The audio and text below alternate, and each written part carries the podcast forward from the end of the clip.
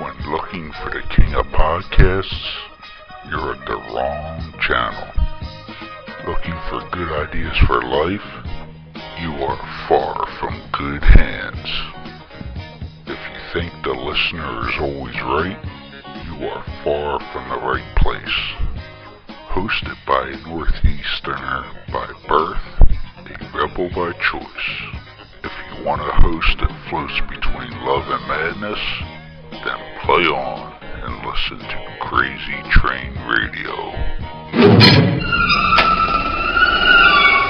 What up? Excuse me while I whip this out. Oh, gnarly! Say what again? Say what again? I dare you. I double dare you, motherfucker. Say what one more goddamn time. I knew it. I'm surrounded by assholes. Good evening, friend.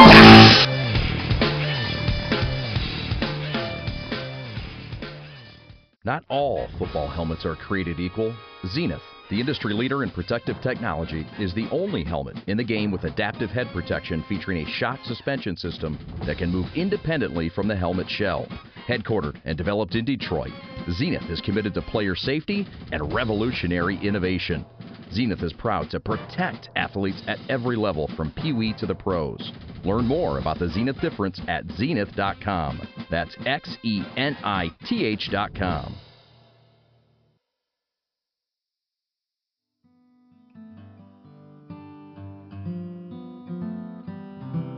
Are you annoyingly even keel? E-methamine could be right for you. I have a disease, all right? I need help. E-methamine lets you get gagged up on whoop chicken parts without yellowing one's teeth. Oh, yeah.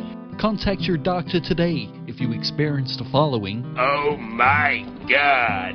increases in blood flow, boost in testosterone, ending of erectile dysfunction. You're naughty. This medicine is made for extreme cases of being even keel or having extreme depression. Oh, come on. Side effects include fits of rage, acne, bleeding in folks around you, whooping cough, hallucinations, comas, trouble swallowing, decrease in semen, increasing amounts of selling yourself, amnesia, night terrors, higher mortgage rates, and increased sensations in not having suicidal urges. Oh my.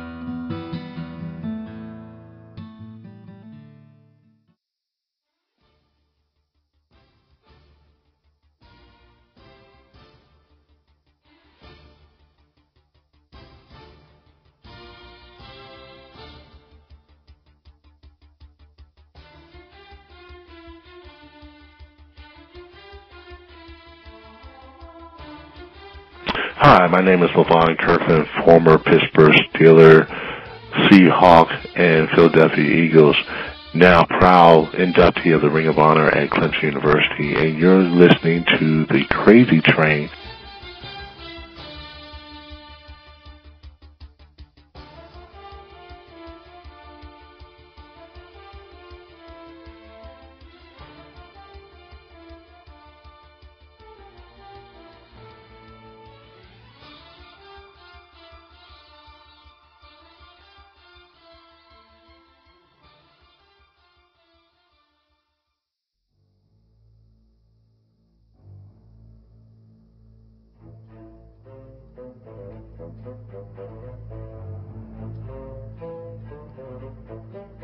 All right, folks. So this man on the phone right now has was a part of an organization that is known for tough, hard-nosed defensive players with the Pittsburgh Steelers. But when I think of them, I think of them as part of a defense, particularly from Super Bowl 30 with the Steelers against the Cowboys that only held the Cowboys for 15 first downs, and Emmitt Smith, who was a known power back, to 56 yards. On the phone right now, Levon Kirkland. How you doing, sir? I'm doing well. How are you doing today? Ah, no complaints on the side. Uh, I'm guessing you're calling from your lovely home state of South Carolina, correct? Yes, sir. South Carolina, in the upstate, uh, I tell you, it's a beautiful place. If you you think about the mountains, the changing of the weather, the lakes, uh, this part of South Carolina is really good, and it's really blooming. It really is. So, yeah, I'm in a great part of the state. Well, you've been a lifelong guy from uh, South Carolina, correct? You know, for the most part, um, you know, I'm born and raised in South Carolina. Went to Clemson University. I, you know, when, even when I played with the Steelers, I would come back home and spend some quality time with the family, my mom, dad, little sister, and the rest of my brothers and sisters. So, for the most part, I've been in South Carolina, but I've been other places like North Carolina, Charlotte, which isn't far. Also, Florida, uh, when I was coaching at FAMU, and I spent some time in Arizona. So, I, I've lived different places, but mainly I would have to say the majority of my life has been spent in South Carolina. Yeah, so that's definitely home for you. So yes, it's sir. Always, it's always interesting when you talk to former athletes and when they, you know, and there's so much going on with former athletes. And like you said, you've done some coaching and all as well. That where they decide where my home base is going to be. And I spent a lot of time. I grew up in born and raised in the Philadelphia area. And it's the same thing. You notice a lot of guys, particularly, you played in Philadelphia for a season, so you know how it is, that a lot of guys end up staying someplace and raising their kids and, you know, just where they put roots down. So it's nice to hear that your home state was actually stayed home for you. Yes, yes, no doubt about it. And you know, the work that I'm doing now with the nonprofit, you know, we we need that kind of help, and we're reaching out to younger um, students that may not have had, you know, the mentoring, the mentorship, and the guidance if we didn't really provide it for them. So it's a purpose also for me being here. I really feel that God has given me a purpose to be in the South Carolina area, the state of South Carolina, however you want to address it. So, you know, and it's been really good to me too. So I, you know, South Carolina's always been one of those places that I always consider home and saw myself living here too. Well, and it's a great place to have raise your kids and such. But let's jump there because you just mentioned it. What kind of nonprofit are you working with, and what? Tell us about it. Well, yeah, I'm working with the South Carolina Football Hall of Fame, and basically what we do, what we're what we're doing, and our mission is to make a difference through football, and we do that by educating, empowering, and also encouraging uh, all student athletes. And what we're trying to get out of that, and the goal is for those kids to come out with um, careers. They come out academically better and they come out with character. So, and I find this interesting too that the ones who were pro athletes or star college athletes or whatever the case may be, you know, when they get back and try to use what they have obtained through hard work and everything else, they try to get back to the community. Do you uh, find with some of these young student athletes that you might come across and talk to and try to mentor, do you find that you have yourself a little more credibility because of your background that they might listen to you more compared to somebody else? Well, I think it all depends. I think if you can come across with an authentic message that, you know, they will listen. But I, I, think it is a good platform. You know, if I'm a kid and Deshaun Watson or someone is coming to my school, I'm sure that I'll perk up and and I'm sure that I will look at them like, wow, because they're actually doing it. Um, they're doing it in the present time. Guys like myself, um, you know, as long as we give them the background of what we've done and people actually will probably go back and Google it, they, they will pay attention.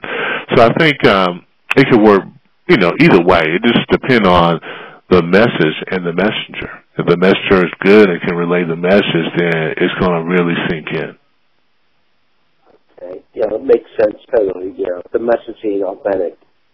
You mm-hmm. know, that's definitely for sure.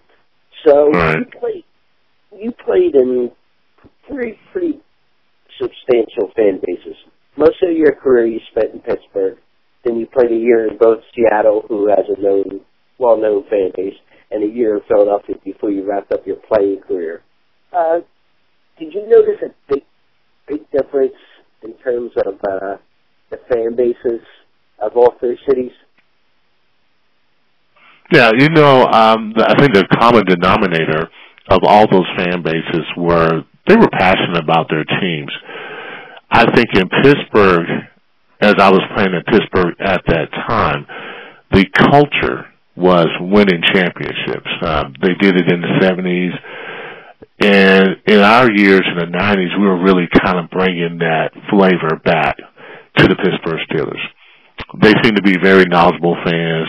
They seem to be diehards. So that was the experience with Pittsburgh. And also they were friendly.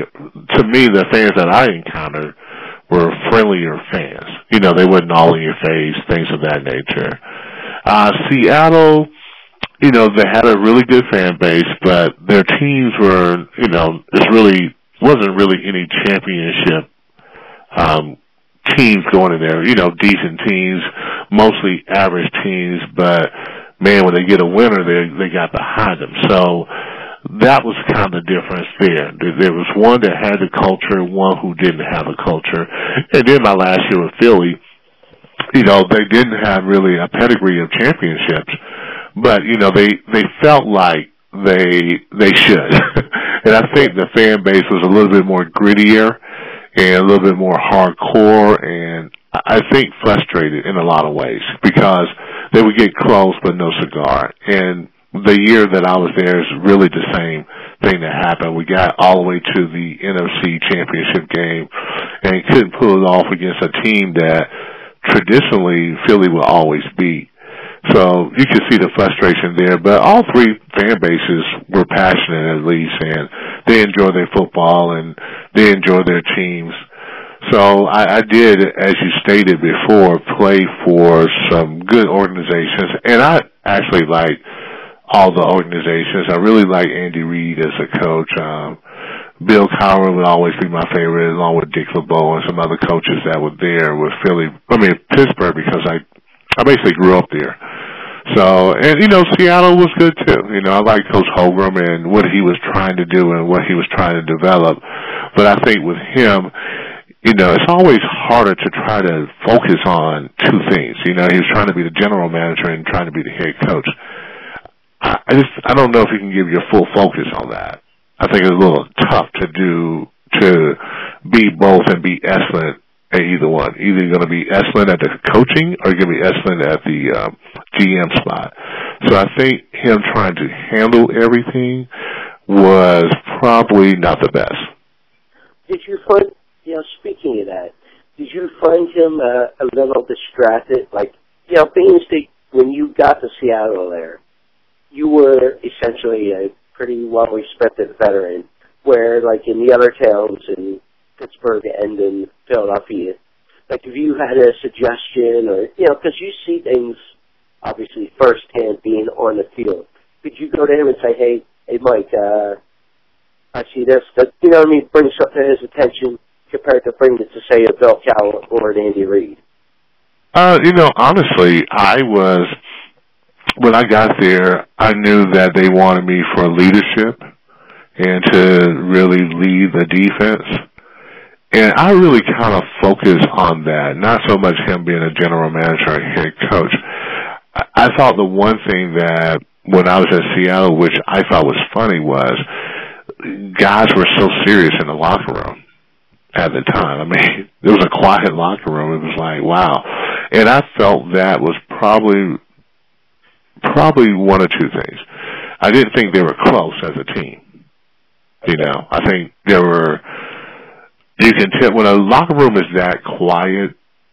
To me, that means that the team is really not close. Okay. You know that they have their pockets of guys, and in order to be a really good team, I, I think you have to be close. You you have to you know, and that means having fun. That means being loose. That means being relaxed in the locker room.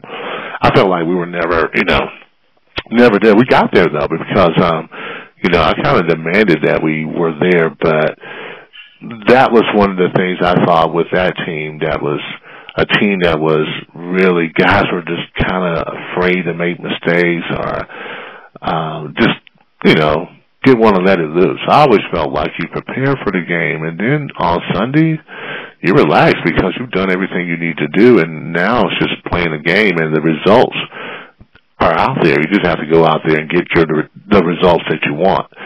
So uh, that was the one thing I thought was pretty interesting about Seattle. That the locker rooms were very quiet. I didn't think, you know, I didn't think it was quite a team. They were struggling a little bit about how to win, didn't really know how to win. So um, I felt that the guys that they brought in that year had pedigree of winning and were going to lead this team into winning. Well, speaking of uh, relationships in the locker room and everything like that, I had a chance to try to, you know, and obviously things weren't as easy with the holidays and everybody having their own schedules. Tried to reach out to a few teammates of yours, you know, uh, who played with you in Pittsburgh or different places along the line. Mm-hmm. And the, the guys I did hear back from, most of the consensus was that you were considered one of the biggest characters on the team. Obviously, when when times were, when it was time for business, you were all business. But in general, you were a fun guy to be around. So, mm-hmm. obvious question is, do you, what do you think you brought to the table as far as that part of the standpoint? Well, you know, I, I thought that I brought a uh, unique sense of humor to the team. I felt like you know, because a lot of times I was really kind of introverted, uh, introvert, but I could be very outgoing to it. I could, you know, be a funny guy. And so a lot of times, you know, I was trying to have fun myself and it just went outward. So, you know, I would do things that would just, the team would just kind of laugh at. Um, you know, doing the locker room or we're just warming up. I would, I just had a, uh, kind of a corny, cool kind of sense of humor, and I would just let it out. Just let people uh, have an ability to laugh at me, and then also laugh at themselves. It was never anything vicious. I don't believe in being vicious. I don't believe in calling somebody out or anything like that. But there's some fun things about people that you know that sometimes just need to be brought to the forefront. Even Coach Cowher, I mean, I would say things, you know, one time Dermontti Dawson got hurt and, you know, I, I did this reenactment of how Coach Cowher responded to that. So it was just, uh, I just had kind of a corny kind of uh, sense of humor. And just playing linebacker sometimes you, kind of have to be a little bold, especially with me in my position at inside backer. That was a way for me to really um, express myself and to be out front. And you know, Coach Cowher told me that I had to take control of the huddle, and I think being a little of a character kind of helped me to do that. Because really, honestly, at that time it really wasn't my thing. I never called the signals when I was in college. I never was up front like that. But once I got to Pittsburgh, my my approach to the game and my attitude to the game had to change. So I think at that time my personality and sense of humor also came out. So it was basically Coach Cowher telling me that I have to I have to take over the huddle and that means you had to be bold. And I guess with that boldness, bold, boldness, my sense of humor kind of came to display, and you know, I was kind of a character, and you know, making trying to make guys laugh, and so that's kind of where that came from. Yeah, but like I said, the general consensus was that yes, you were a business when you had to be, but everybody really enjoyed being around you, and that you know that you were a guy that liked to have fun. But, yeah. Go ahead. Oh no, you go ahead. I'm sorry. Well, what I was going to ask was, so I got a couple more minutes with you, was obviously I mentioned that the, I believe I mentioned about shows you how my brain's working today. Uh, you're a father too, and family man, and care about your uh, community and everything else. But you know, obviously, when you uh, hopefully look down the future and have grandkids and everything, you know, things going on. Is there a certain game or place that you think you would want to show and say, "Hey, this is what I did for a living"? You know, that's kind of funny because I had my, I have a daughter. Okay. And but she she wasn't. We we had her later because I didn't get married until I was thirty three, and we. So she really never saw me play the game. So it's kind of funny sometimes when we go out and people will recognize me. And she was just like, I want somebody to want my autograph one day. But this past October, we had uh, Clemson inducted me into the Ring of Honor, which means the highest honor you can get as a student athlete. And my name gets to be put on the stadium, inside the stadium. So I think when that time comes, you know, if I have grandkids, or whatever the case, that I will always try to maybe show them that and the significance of having your last name on the board because as men we we want to leave a legacy of some sort. Yeah. And the best way you can probably leave a legacy is to have your name on a building or have your name on a foundation or something like that. So that would probably more so than this any game that would probably be the focal point of me sharing it with my children and hopefully they can share with their children and things of that nature. So I look at that honor and look at my name being on that stadium, especially at Clemson at this point in time, and they're playing so well that um that that will always be a focal point that they can see that clearly and and understand that if I did it, trust me, they can do it. They can do wonderful things also. Well, I I know we mentioned grandkids there, but you said you you were a father to your daughter when you were older and didn't get she didn't get to see much of your Mhm. playing days.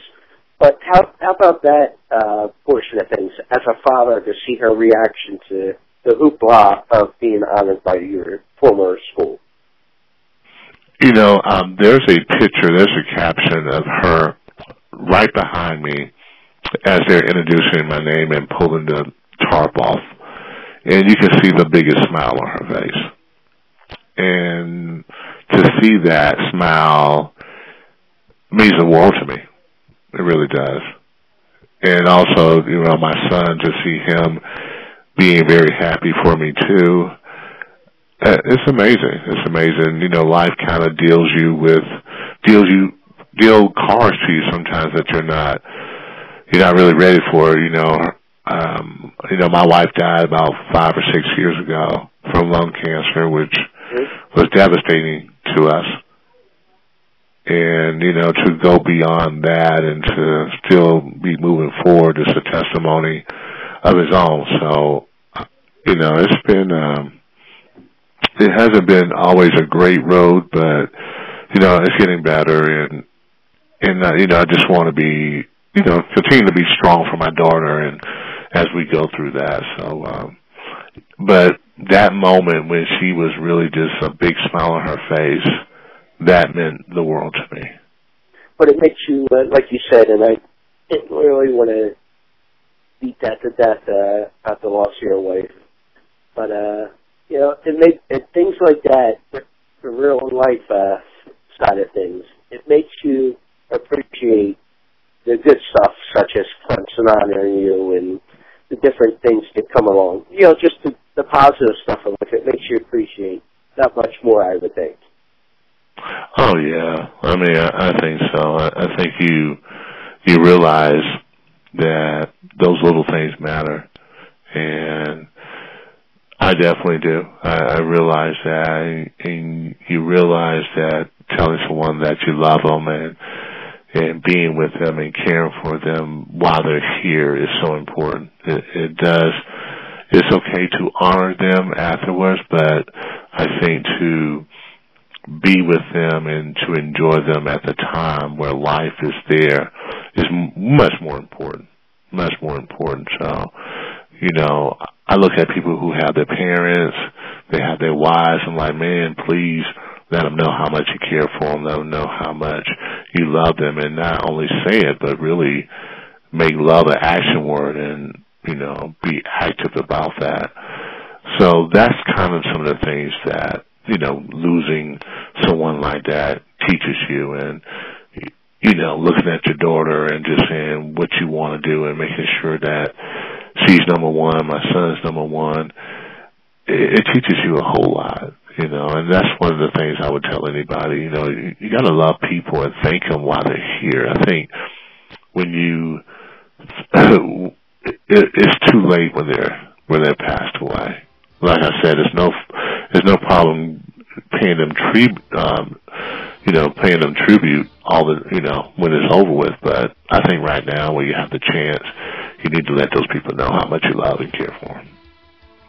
Well, definitely think we should end it there with trying to pass a positive message about telling your loved ones how you feel and everything like that.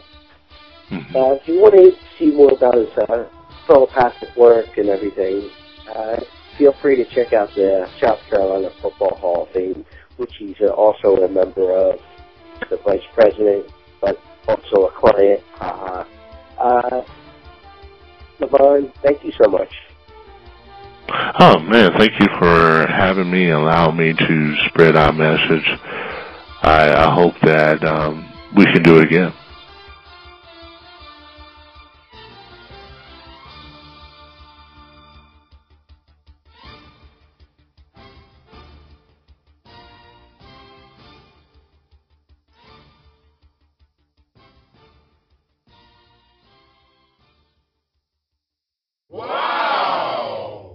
Thinking your day is bad and really looking to make it worse? Why not try downloading this new classic set of music that will be dropping so far off the charts there's bound to be injuries.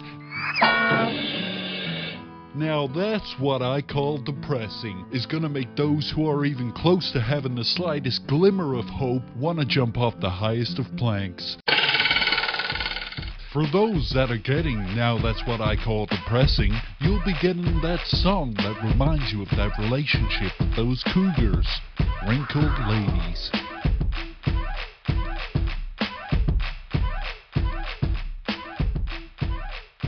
For those who weren't really into cougars, but those who had that special friend whilst in cell block 2B, we got for you this clusterfuck that will put you in therapy for years to come with cheeks wide open.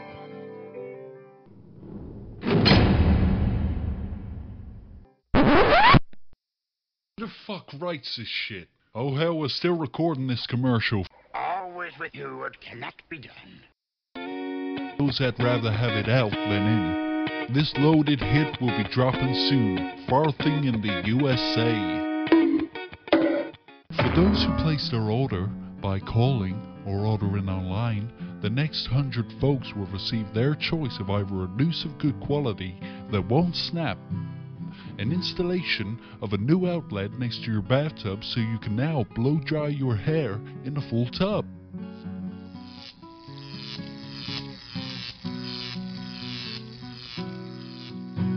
Or the choice of the right gang to just beat the fuck out of you. Call us today at 1 800 Fuck This.